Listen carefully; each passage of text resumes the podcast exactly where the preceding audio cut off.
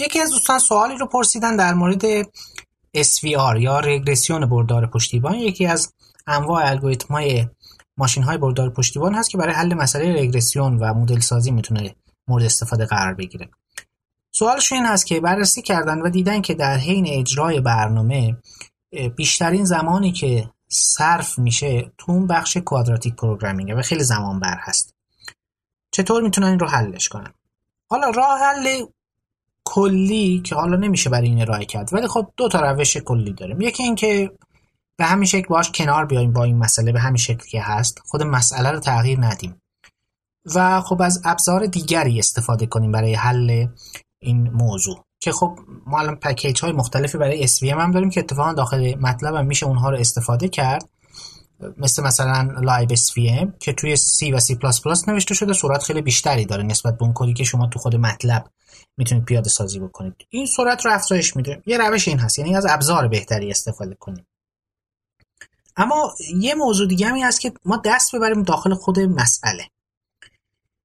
شما اگر با ام ال پی یا با آر بی اف دارید کار میکنید، این نوع از شبکه‌های عصبی پیچیدگیشون، یه بخش از پیچیدگیشون مربوط هست به تعداد متغیرهایی که شما در مسئله دارید، به تعداد فیچرها مرتبط هست. یعنی شما هر چقدر تعداد متغیرهای مستقلتون بیشتر بشه، اونهایی که به عنوان متغیرهای پیشین هستن، باعث میشه که شبکه شما پیچیده‌تر بشه و سخت‌تر بشه حل مسئله. برعکس این موضوع و در نقطه مقابل اس وی ام و اس وی آر هست که اینجا اتفاقا تعداد داده ها هست که اثر میذاره. شما تعداد داده در ام ال پی هر چقدر هم کم و زیاد بشه همونه که هست، به صورت خطی زیاد میشه، اما اینجا نه، چون شما بین داده ها باید یک تعدادی رو به عنوان بردارهای پشتیبان انتخاب بکنید و این انتخاب منوط به حل یک مسئله در واقع کوادراتیک پروگرامینگ هست. به خاطر همین هر چقدر دیتابیس شما غنی‌تر میشه، حل اون با اس وی آر هم و با اس وی ام هم سخت‌تر میشه. پس یه راه اینه که شما تعداد داده هاتون رو کاهش بدید. دوگان مسئله فیچر سلکشن که ما می‌اومدیم چیکار می‌کردیم، فیچرهای مهم رو انتخاب می‌کردیم. دوگان این میتونه این باشه که انتخاب داده‌های مهم یا داده‌هایی که خیلی شبیه هم هستن یا در واقع تنوع و دایورسیتی بالایی به مسئله اضافه نمی‌کنه، اینها رو بذاریم کنار. خب یه داده چند بارم تکرار شده باشه توی محدوده خیلی کمی، اینا دیگه یه دادن، لازم نیست که اینا رو تون تون ما بیایم مثلا به جای یه داده ده تا در نظر بگیریم. نه، میتونیم یه چند تا از اینا رو اصلا حذف کنیم، بذاریم کنار. اشکالی به روند کلی حل مسئله وارد نمیشه و در واقع ما داده ها رو گروپ می‌کنیم توی گروه‌های مشابه و از بین اینها، از بین مثلا از هر ده تاش یکیشو انتخاب میکنیم، اون تا اونایی که به نوعی در واقع میشه گفت که اثرگذاری دارن توی افزایش تنوع.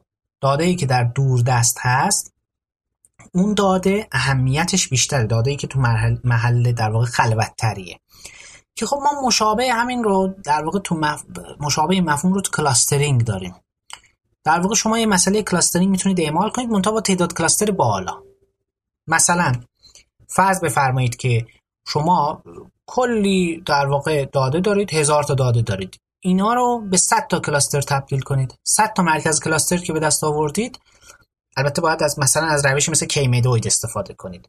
حالا اشکال نداره، میتونید صد تا کلاستر که به دست آوردید یکی از اعضای این کلاستر رو انتخاب کنید، یا کی-مدوید استفاده کرد... کردید اون مرکز کلاستر رو معرفی بکنید که بهترین نمونه هم بتونه باشه.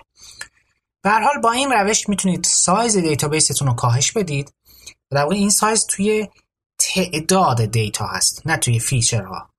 ما توی ام ال پی و آر بی اف و روش‌های دیگه‌ای که فیچرها براشون مهمه، اونجا از یه بعد دیگری کم می‌کردیم دیتا رو، یعنی فیچرها رو کم می‌کردیم. اونم یه جور در واقع کاهش اندازه دیتابیس، اما اینجا به شکل دیگری انجام میدیم. این رو به این ترتیب شما میتونید سایز دیتابیستون رو کم کنید و احتمالاً این شکلی سرعت اجرای برنامه‌تون هم افزایش پیدا می‌کنه. این یه راهی هست. حالا شاید مجبور باشید هر دو راهو با هم ترکیب کنید، یعنی هم از libsvm استفاده کنید که از یه ابزار قوی‌تری استفاده کنید، سریع‌تر باشه، همین که سایز دیتابیس رو کاهش بدید، که خب این هم یک رویکرد ترکیبی میتونه باشه.